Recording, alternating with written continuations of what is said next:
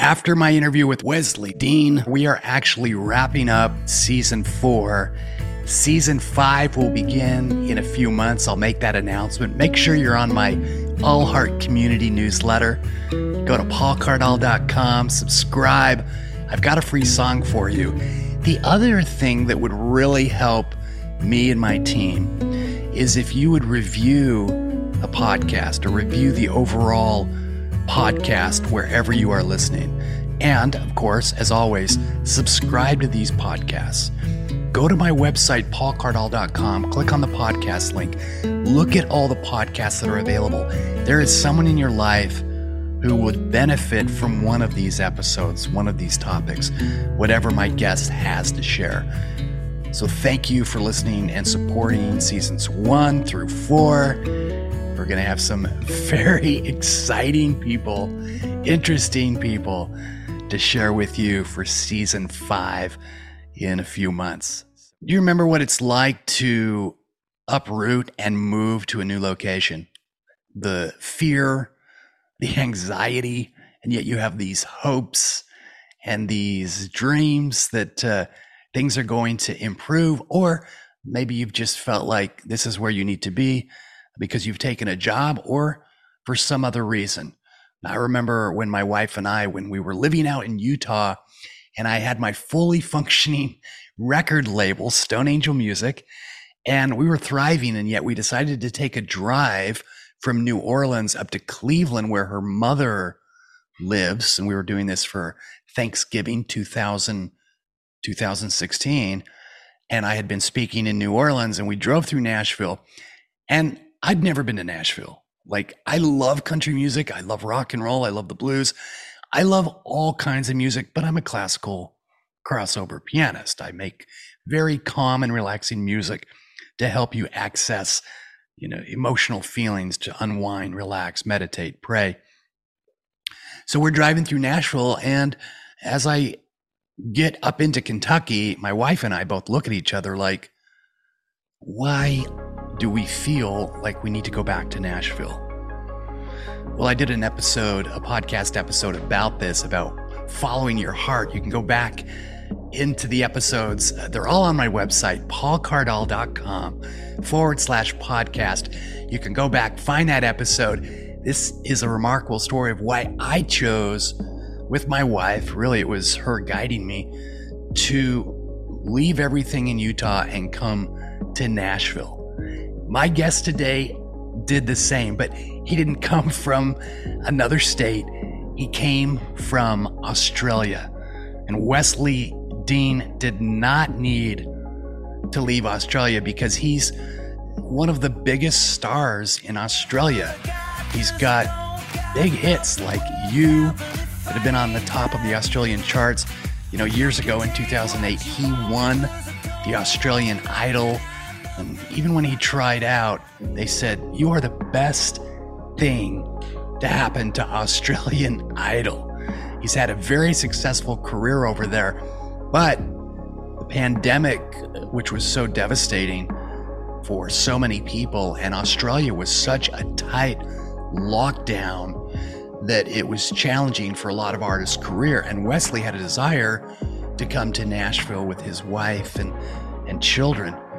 Well, in 2021, uh, they made the move. They left their home, their family, everybody to come to America. Cause you took my scars, bruises, and broken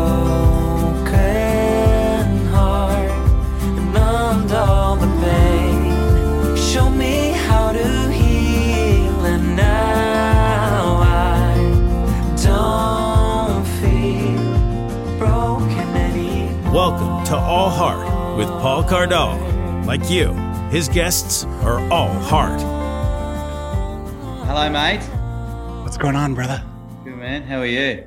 Sorry, I don't have mics and all. I'm not that technical with this stuff at the moment. So sorry. I'm I'm raw. Everybody seems to go into hallways these days in bathrooms to sing. Oh. The TikTok videos are overflowing from the bathrooms. there, uh, absolutely. You don't have a. TikTok.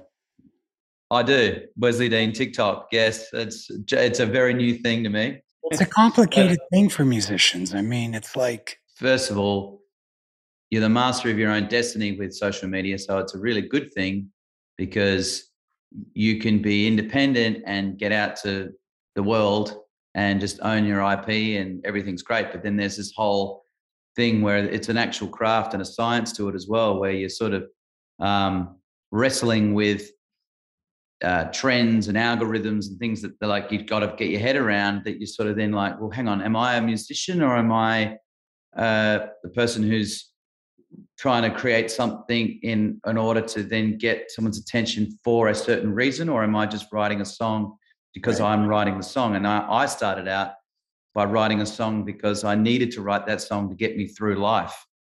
Yeah, it's very and and that's a different craft. I think you know someone could shoot me down by saying that, but I I, I believe that it, it's so. When I was 12, I sat down with an acoustic guitar, and I never thought there'd be anyone listening to it other than me, and that's it. You know, so um, well, that's why here we are. that's why Wesley, you are carving out a niche based on what you want to do because you've been through the the rat race and we'll Yeah. get into that. But Mm. on this social media thing, you know, you make me feel a little guilty because throughout my span of my career, you do have to take into consideration all of the social media and you want to be yeah, with that mindset where you're just writing for that specific reason. But for whatever reason, they love to make money. And so, for example, for me to reach all of the 163,000 people just on my Facebook, Mm. I have to pay to reach everybody. If I just post something because they know uh, I have those that audience, or they think that I need to get that message out, Mm. they want me to pay to reach. So normally, if I post, I'm only hitting about 750 people. Yeah. Wow. So there's a problem with that, and that's why I've recently invited everybody and listener to go to my go to my website and subscribe to my All Heart community because I own all that. yeah, They can't take that from me or you, and that's where I have everything. Anyways, I mean that's our websites are the train stations, Mhm. and we send you out on these little destinations to social media, and maybe somebody's coming from social media to stop by and take a peek and see if they want to stay or Yeah, that's that's absolutely right. I'm, I, and but also like for social media, and I've I've really connected. I mean, if it wasn't for social media, I wouldn't know you. You know, so it's sort of this, uh, and I wouldn't have all these great friends in America, all over the place, by the way, not just in Nashville, and and also people in Australia and Europe, and so you know, for me, it really works out well because. Um, that's my, you know, other than my website, that is my shop front. That's where everyone is and um, and so it's really great for that. And and I think moral of the story is, and you know, when we talk about you know doing the work and doing this sort of um, the spiritual journey, I think you know we can only blame ourselves at the end of the day, whatever that is. You know, so you know, for for even social media, it's a spiritual journey, man. Yeah. It really does make you aware of how you uh how you know it's a mirror it's all it's just another mirror you know so i guess in that respect i sort of um you know you want to go out and go grandiose and big and for me you know the performer side of me wants to be like this rah let's get the guy at the back of the back of the theater you know or the back of you know and that's how i was raised as a performer. Sure. but then as a musician i'm this introvert guy who's like i don't want to see people for for the next two weeks. And it kind of rest i wrestle with that. I like i and that's my internal wrestle. So with social media one day i'm like posting seven times a day yeah rah, you know and yeah check this out check this riff out you know. And then next minute i'm like oh man everything's overwhelming. I just got to go in my bunker and write a song about it you know?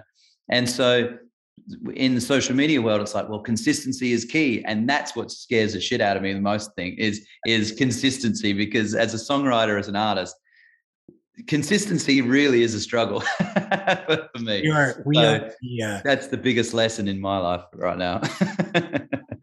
There's poets and prophets, and we tend to fall between misfits and poets.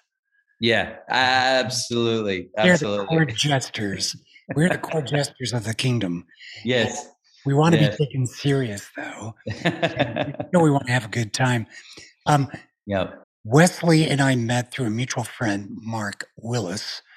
Hmm. Mark has been a lifelong friend. Uh, I've known him, gosh, since he was 19 years old. And he's always been a lover of quality over quantity. And uh, he was throwing a party with performers.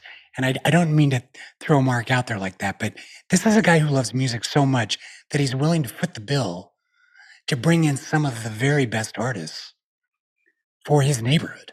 Yeah, he's a very generous man. Yeah, to be a, such a supporter of the arts, you know, it's uh, it's amazing to have people like that around and take the time out of their day to sort of go, I'm going to get these guys together or get this, you know, introduce this guy. He's a connector, um, and um, yeah, just a just a just another angel of the earth, you know. And I think, um, uh, you know, I've only known him what. uh, well, it's been a while now since I moved to America. I met him really early on when I was playing at the Nashville Palace.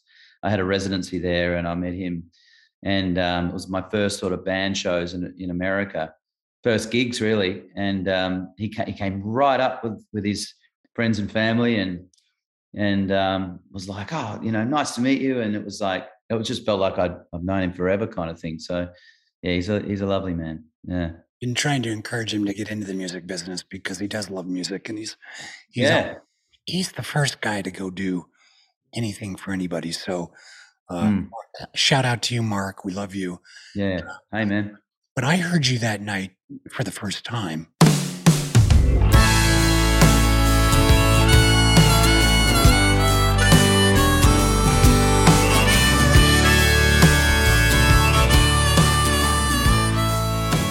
And um,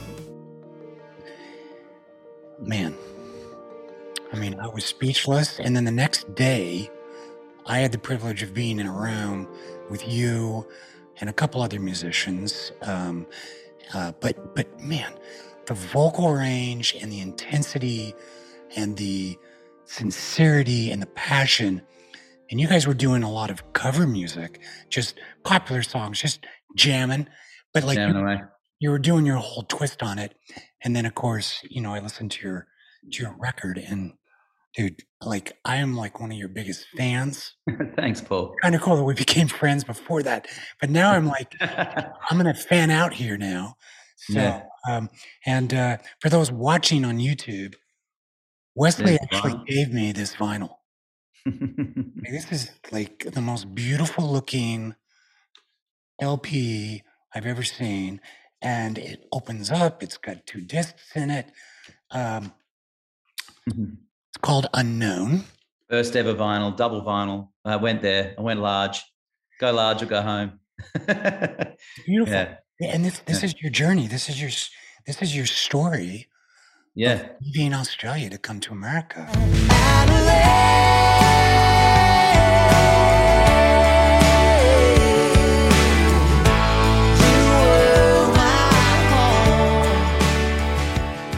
It was just quite an incredible experience, really. Looking back, not too many people had that experience during the sort of lockdown stage or, you know, the very limited amount of travel or anything, you know.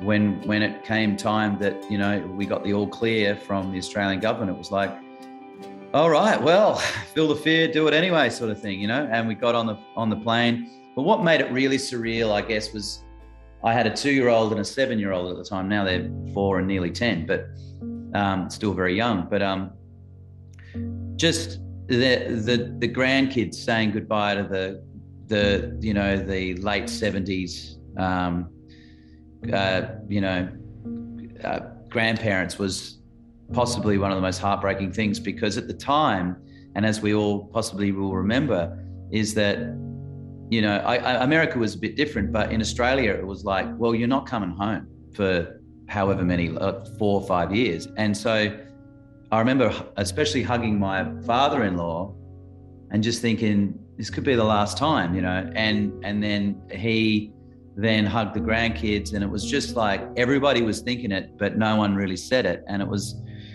it was like I guess like the old days when everyone got on a ship and and got on a ship and and went for four months. So we're going to Australia, you know, and it's like a five month trip down the down across the across the Pacific Ocean or wherever, you know. Yeah. It was it was very like that, you know. It was like well, and and I know people go through it all the time because in in normal life, but because of the intensity of what we'd just all been through with COVID and the whole thing, was like wow, just it would just it felt like. Um, yeah, it was just intense. You know, everything was really intense. And then we got here and it was still intense. And um, we had to figure out who we were in a whole new land and how it, uh, the rhythms of life, you know, which was very quite confusing. So, um, what do you do? I, you write an album about it, you know, called Unknown. And that's it. That's it, where it was. So, Yeah, I mean, I can't even imagine the uh, the shift, the shift from all that you knew to come to America. It's it's an immigrant story. It's a beautiful story, and obviously there's going to be a soundtrack to it. But I want to dive back because Australians know you from your career over there as Wesley Carr. yeah, yeah. Wes Carr, it was. Yeah, Wes- Wes, Wes Wes Carr. Carr. Yeah, yeah. You were part of the uh, uh, American Idol over there. Well, it's Australian Idol. 25 year old muso Wes Carr has been performing in pubs since he was 15. Wes, um, I don't think I'm being deluded here. I think you're one of the best things that's ever walked into an idol audition. I think you are absolutely fantastic. Or you won. I won it. Yeah, I won it in 2008. And um, before that, I'd been in independent bands. I'd been in punk bands and uh, pub rock bands. And, you know, I was Wesley Carr and Wes Carr and then Wesley Carr. And then I was Buffalo Tails at one stage. Um, and so I had all these uh, different different John- names and Like John, released. John Cougar, John Cougar Mellencamp, There you go. That's it, you know. and folks. So Yes, just keeping everyone on their toes, you know. Uh, and so I, um, but I started gigging when I was 14. Um, so I'll, I'll- answer your idol question, but there's a backstory that how it led me to get to that part, you know.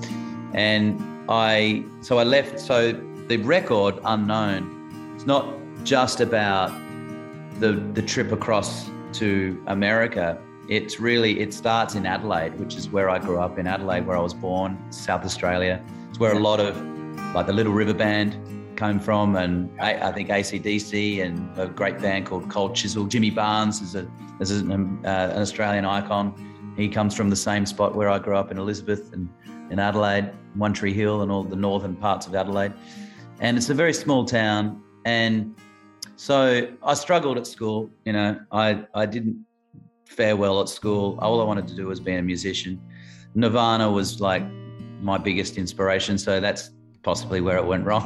the, the influence may have, uh, you know, I may have fallen in love with the rebellion uh, of that era, but uh, you know, I just it, the music, man, was just something I've never ever heard before. I was a big Beatles fan, big Michael Jackson fan before that, and then Nirvana came along, and it was like, this is my this is my story. He's singing about me. You know, it was that that you know, I mean, every person who fell in love with Nirvana say that. You know, Smells like uh, Teen Spirit.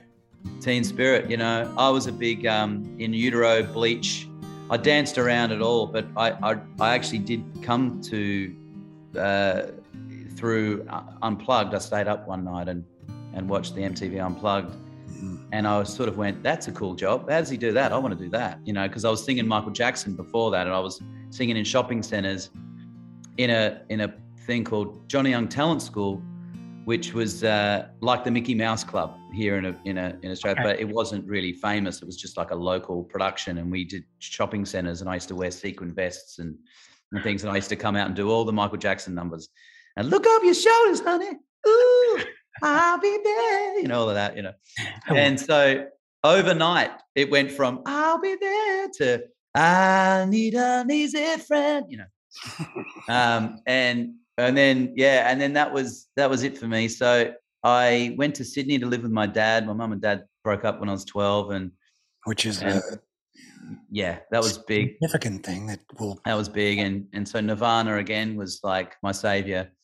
Yeah. And so, um, yeah, so I went to, I lived with my dad, and my dad was a painter when he was younger, but he wasn't allowed to do, he wasn't allowed to pursue his painting. Um, he had to go get a job at, at the highways department to foot the bill for his five brothers and one sister. So Mm. he had to, um, he was the oldest, so he had to do that. So he kind of always resented the fact that he had to do that and couldn't pursue his art and his craft. He is now actually. He's he's back at art school and getting high high distinction. So he's found it later on in life, and it's been been awesome to see that. But um, so he kind of always really really championed the fact that I wanted to go and play shows at 14 in the middle of King's Cross in Sydney in little bars around the around town, and I used to go around with cassettes and get my own gigs, and then say to Dad, Dad, I've got a gig at 11 p.m. You know, and he'd be like, Oh man, are you serious? But he'd drive me because he'd be like, Well, he'd come home from work and he'd drive me around to these these gigs, and I used to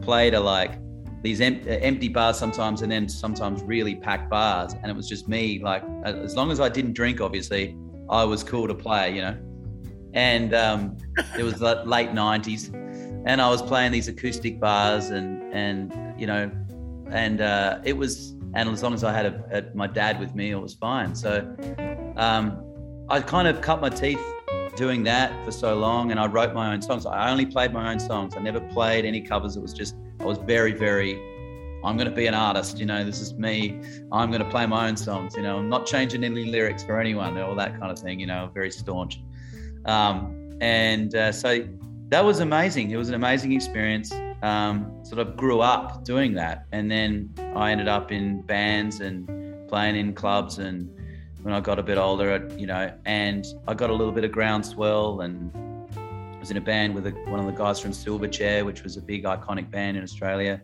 for a while. Yeah. And then after that, it was like I really was sort of burnt out and I'd kind of come to a crossroads and I was like, you know what? I'm going to go and audition for Australian Idol, which was a really big surprise to basically everyone that I knew because I was this bohemian artist guy that lived on my friend's couch on my floor on my friend's floor for a lot of a lot of time a lot of time. I lived in my car for a tiny little bit. Like I I really was just I'm a musician. I'm not going to get another job. This is who I am. And in Australia, like that does not pay. Like I, I'm not sure what I was thinking, but I was young enough to kind of just go whatever. Um, and so I went to Australian Idol, lined up, did the whole thing, and um, I really did not expect to win it. But I really, it was like a, it was like a, um, like a life coach seminar sort of vibe. Like it was, I learned so much about myself and. Um, I learned a lot about my struggles, you know, because I, the reasons why I went to music in the first place wasn't for the joy of it, to be honest. It was to get me through the darkness. Hmm. So I used it as this sort of thing to hide some of the darkness and just relay it to everyone, like, see everyone. And, but, you know, obviously it was like, Yeah. no one really understood the very convoluted way I was trying to communicate, surreal, surreal way of, of trying to communicate. But it was that was what it was. Music to me was a, a craft and something that I knew I couldn't master, but it was something that I wanted to uh, kind of kind of hide behind more so than anything. And so when I got to Australian Idol, there was no hiding. It was everything was out in the open, and you are very exposed but your life is exposed all of a sudden. It's not just um, music, you know. And so I loved working with the band and I loved a bit of the attention, whatever that got old pretty quickly. But I loved the kind of the the fanfare of it all. It was amazing to watch a TV studio and the inner workings of a TV studio and the whole thing. Every Sunday you get to sing a new song and and uh, it felt like the whole country was behind you because this is before the internet, you know. Uh, well, before not the internet, but not that old. Before the Facebook kind and everything kind of exploded. It was bef- like it was when everyone was watching in Australia six channels. It was uh, before TikTok, before you had to before TikTok, before TikTok, yes. you know, on all these social medias. What was? Yeah.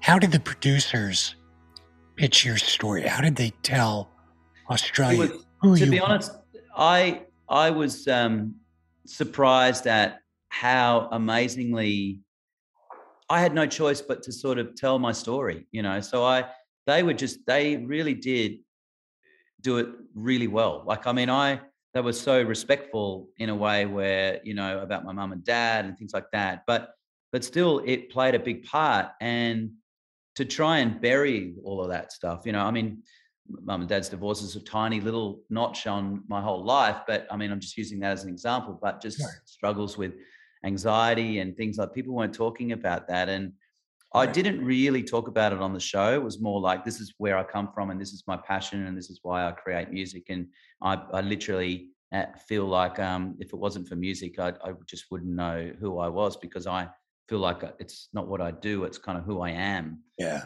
And um, is it? and Were, were you no. married at the time, or? no, but I just I just um, met my wife now Oh, okay. uh, the year of Idol, and and if it wasn't for her, that there, there definitely would not have been any winning scenario. I would have possibly lost my marbles Isn't very it- quickly. you know, so well, she was listener, incredible. well, Yeah. listener, if you're an artist, Yeah, it, it- try not to marry an artist. you need to marry somebody who is so grounded and Yeah. can call you out on all your bullcrap. yes, Because we're we Yeah. are we are feelers. We feel one thing and then change our mind like Yeah. maybe an hour later. yeah, We are consistently emotional, but we we have that because that is the fuel that's going to carve out greatness Mm. so everyone can feel yeah, and get through this absolutely, my friend, No, we hundred percent. Too. Well, I say we're like moths. We live in the darkness, but we're obsessed with the light. Mm-hmm, mm-hmm. Yeah, No. yeah, We're Exactly. Able to, we're able to paint both scenarios so people understand clearly why they need the light. mm-hmm. Absolutely. Oh, I love that. That's really nice. I really like that. It's great. Yeah. It and you know, I I uh I, I guess, you know, for um for that period of, of time, it was just everything was so heightened. Like, and it was it's amazing to be able to say that you went there for a second, even a second, just got a glimpse, you know. Um, it's not like Elvis stratosphere, but it's just this feeling of like, oh, you look around, you're at the top of the mountain for a second and you're looking around, you're like, whoa, this is an amazing moment in my life. And and something obviously something you'll never forget, but you get to see this sort of other part of reality. And then that's when boom, that's when you know someone pops the balloon. the balloon starts to go a little chaotic around the room until it falls flat on its uh, flat on its face. And and for me, um, I realized so much about myself uh, under that microscope. Um, I went traveling. You know, I've seen the world, which is unbelievable for me to say because I'm a I'm a real homebody, really, and I and I'm also at growing up, I was so petrified of leaving anywhere that um, uh, that that literally that's been my whole life is leaving something or someone, you know.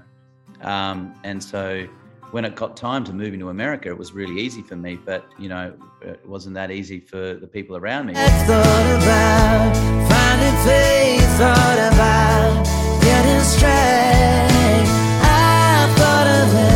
everything, but I never thought of you.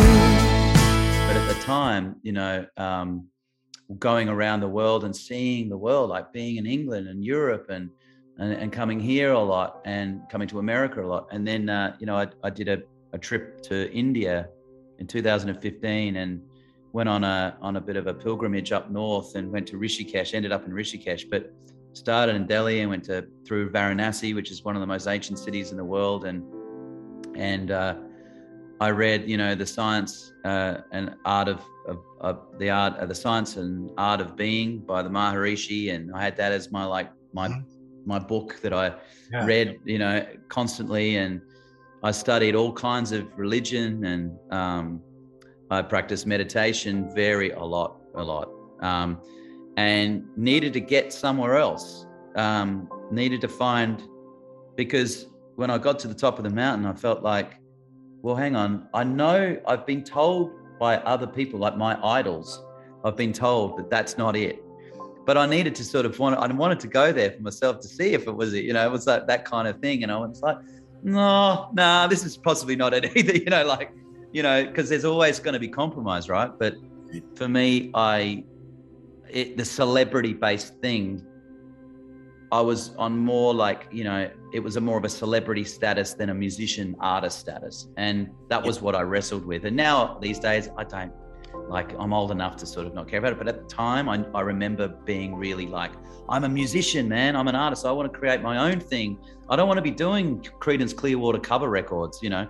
Right. And, and so that was a bit of a struggle there. But uh, at the end of the day, I'm so happy and um, that I went through that experience and so very blessed. I know that very much uh, in life to be able to say I even did something like that.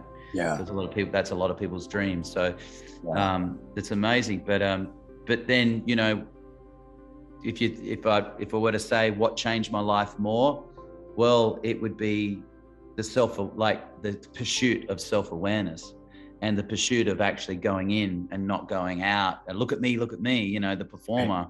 Mhm. It's the one that you you always spend time by yourself or um, meditation was really the thing that wow that was the thing that flicked the switch for me um, and uh, I get goosebumps just saying it you know You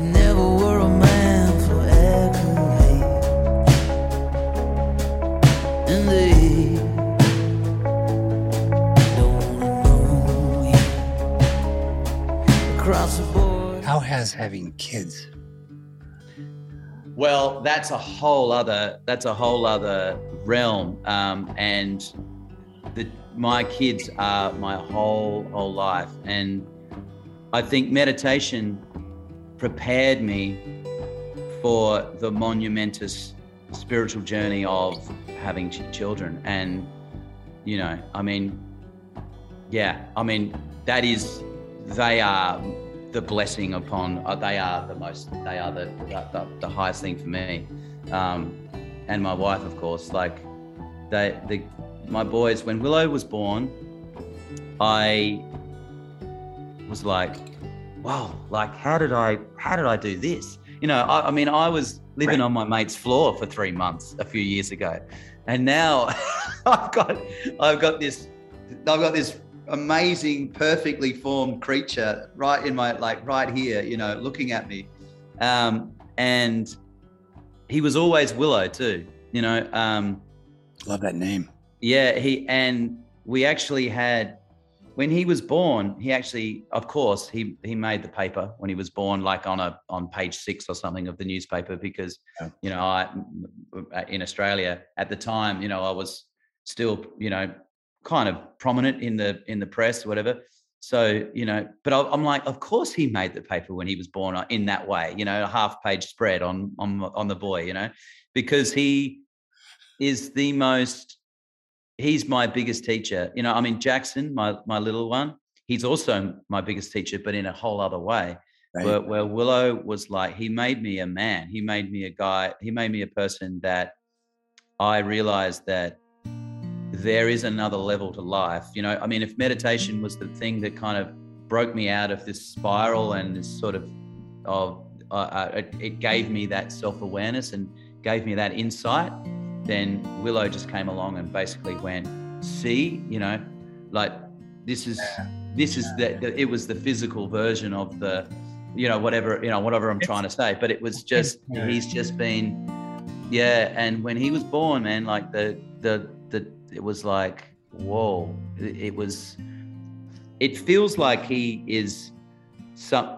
He's definitely like he's here for he's a very powerful like very powerful being that child um very hard to parent sometimes because he's he's so strong and, he, and he's a scorpio dragon so in chinese terms that's um very very lucky you know a very lucky person in life. And i feel like he will do something in life not to put any kind of expectation because i don't but i do feel in my heart of hearts that he's going to do something in life that's going to do whether it's tech or whether it's like you know everybody jokes around us like our friends like he's the next elon musk you know? You know it's like that. But he but i'm you know i'm, I'm just a proud dad but i but it it is um Kids make us grow up. That's know? right. And then Jackson as well. You know, I can't leave him out. He's he's four, and it's They're both- amazing to see him grow up. And I and I believe that he was he was what led us to Nashville because we named him Jackson Cash before we even thought about Kidding. coming to Nashville. And then now he's in Nashville with the most Tennessee name you could ever name any child. So Great song. you know, that's it. That's a it. classic song. Yeah, kids, kids for me seem to be the the beings that are in our lives that are the one connection we have to the divine. Yeah, yeah, absolutely. Purity, the because we all want our innocence restored to us. We all want to sometimes crawl back into our mother's arms. That's never going to happen. And we Mm. wake up every day fighting the battle Yeah, you know, uh, life and trying to provide for the family, trying to be a good husband, uh, be a good father. yes, But when you have kids that are, you do not have instruction manuals on these personalities. Mm. yeah. They come to you eh, with no That's it. Warning label or guarantee or I will never forget driving him home from the hospital at, the, at Willow. I was 30. I just turned 30. yeah. And I put him in the car and I'm like, okay. I drove it like, you know, 20 miles an hour, you know, at home, just, uh, just don't have, don't do anything. You know, don't crash. Don't, you know, The Don't most break. sober you'll ever be.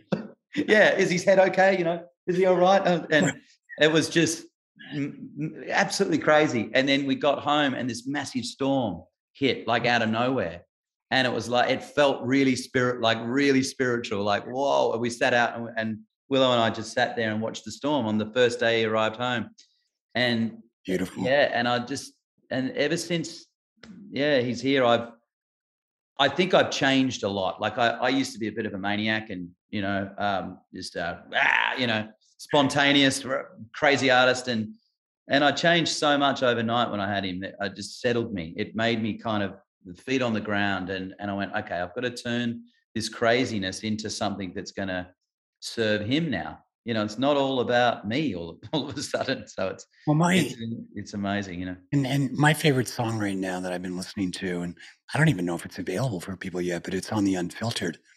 Um, Yeah. It's uh, track nine, "Never Going Back to the Dark Side." No, I'm never going back to the dark side. Never going back. No, I'm not just saying it this time. No, I'm never going back. And and dude, like, I, it's I have like a spiritual playlist as a Christian uh, that I listen to in the morning to get me fired up. To Beautiful. That's awesome. I try to be a good person. Yeah. that don't look back I, I got that right there with some of my uh, some of my jesus worship music Oh, that's amazing. because of what it's saying it it tells me everything i need to know to have a christian life and then Yeah. you have uh and uh, but i was going to tell you when you were talking about india i actually have a, a fan club a muslim brotherhood Yeah. Well, India over by New Delhi, and there's a guy over there that runs my. Well, he came to me and said, "I want to run a, a Instagram yeah. fan club for your piano music." But I digress. But it's uh, I have it on iTunes, but it's not on here, is it? It's on there. It is track eight on there. And then I've got a a, a, new album. So it's a, a bit every so um, right now as as we speak right now. Um, but this is going to be um, it'll hopefully be back up. But at the moment, there's a distribution issue that I need to. I saw that you, you you pulled it briefly. Now, listener, this is what happens in the music business when you're in transition, coming Yes. from another country to a, another country. Uh, um, rolling out the red carpet for Wesley here and getting him all situated because everybody needs to have his music.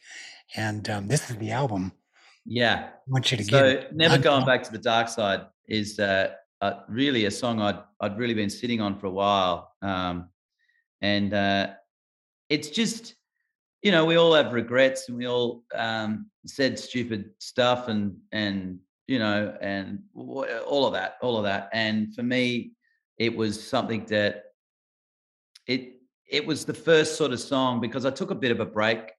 I take these breaks to these hiatuses or these crossroads. You have to.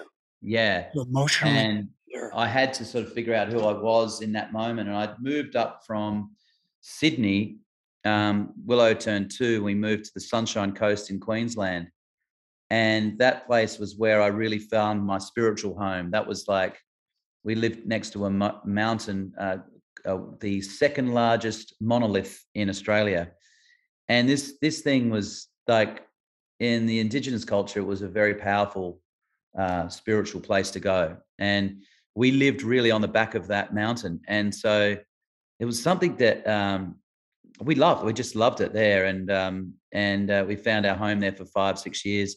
And I started writing music again without any expectation, any trying to write hits or trying to, you know, be Wes Carr, the Australian Idol, and everything. It was just songs about me and and what I wanted to say to the world.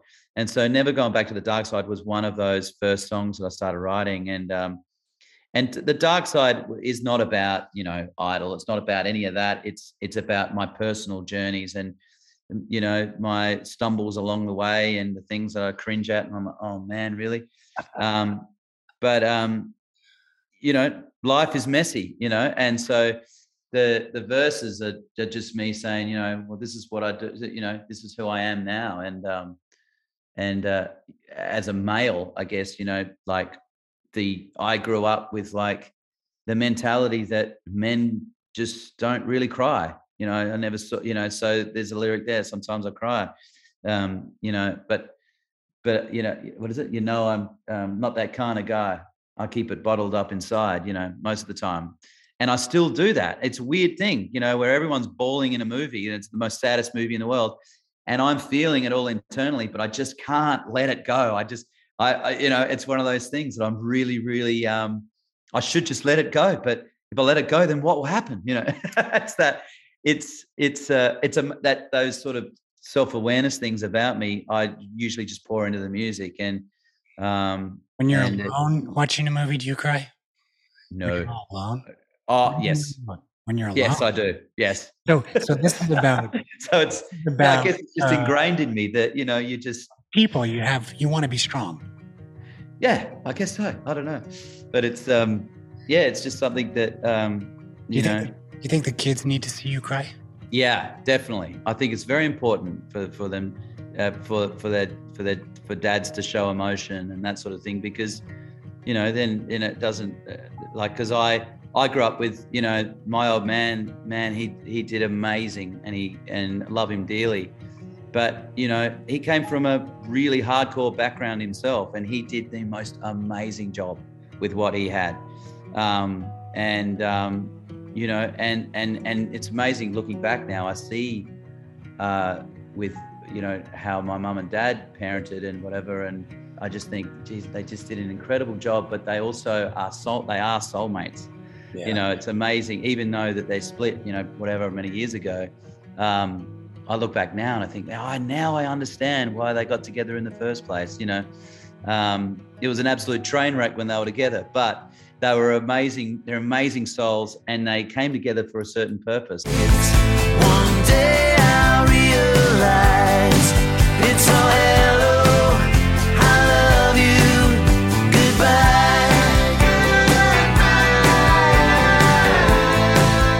Goodbye. Life is very, very difficult. I'm a believer in the afterlife, and I do believe oh, so somehow there is redemption, and and yeah and and it seems like I do believe that people will reconcile Yeah. somehow at Yes. some stage somewhere out there. You know, we will see through all the pain that was poured on us yeah by previous generations that didn't really have any control over it. I mean, yeah there has to be some type of atonement. Um, you know, I'm a big believer in that. So, but trying to see that, I guess that's a hope that I have, something that gives me assurance and comfort knowing it'll all work out. Mm, And I guess that's how you get by.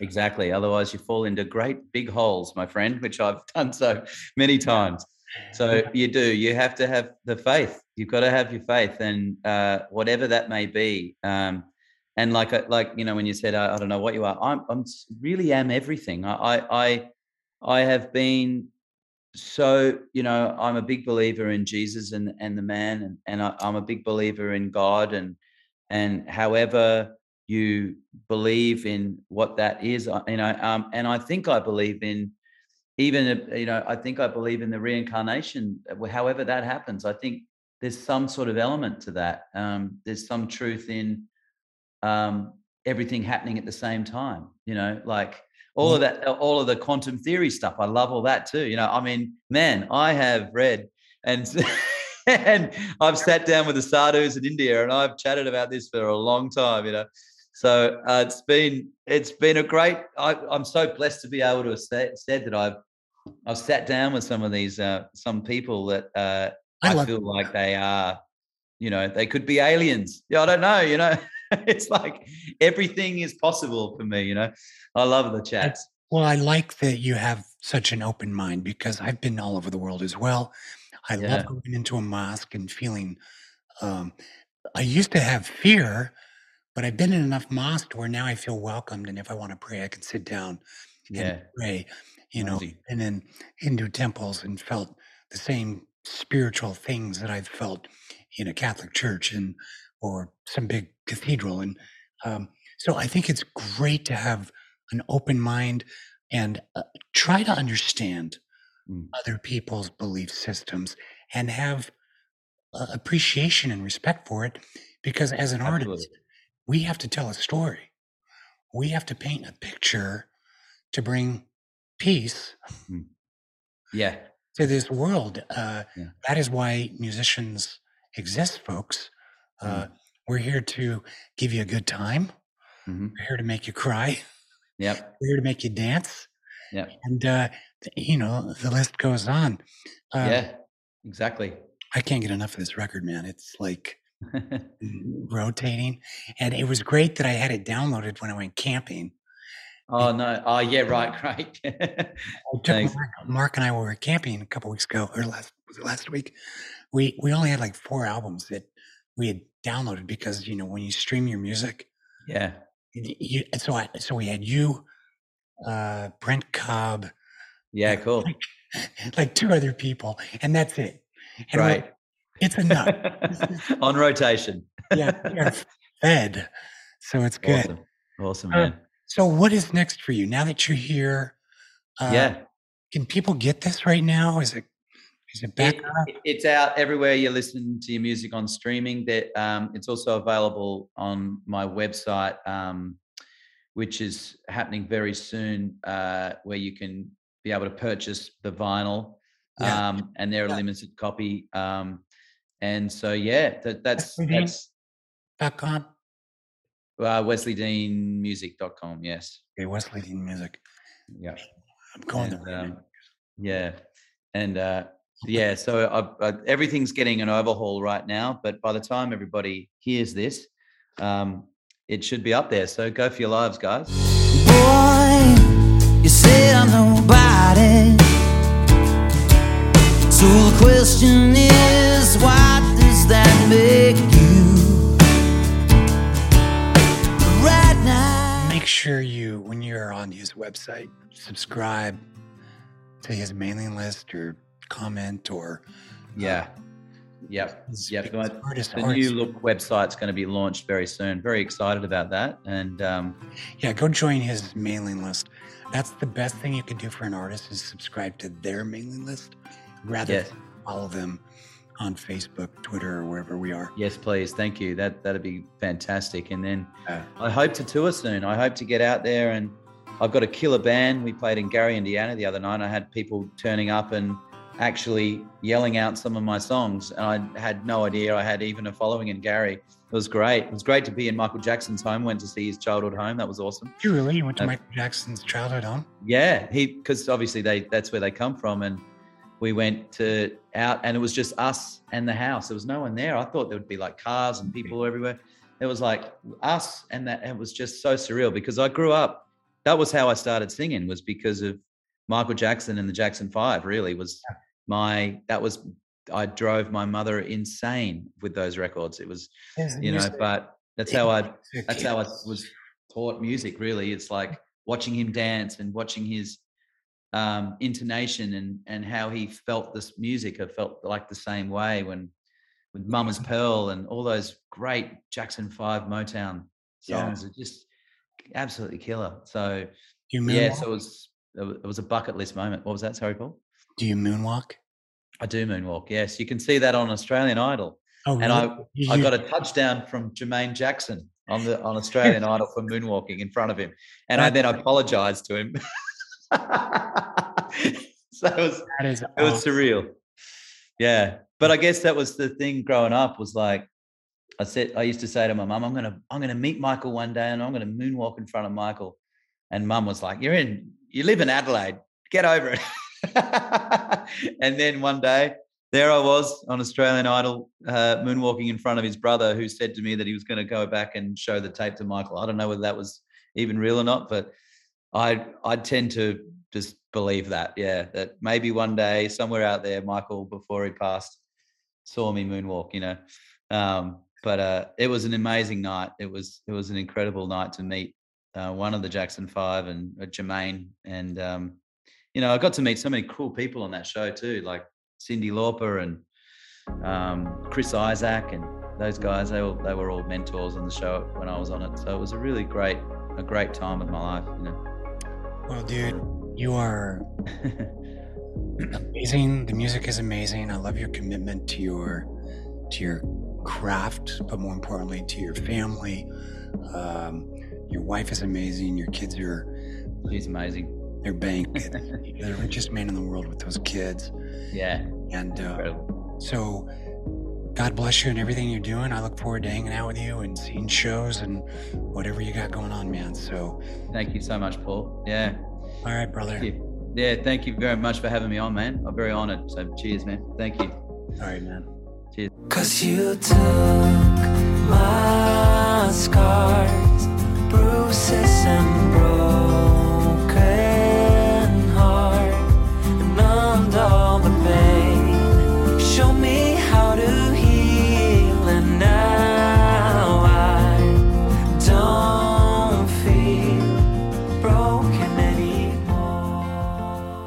Number one Billboard pianist Paul Cardall. Do you believe in miracles and second chances? Over a decade ago, I was raised from the dead. Read Paul's story, The Broken Miracle by J.D. Netto. Visit thebrokenmiracle.com.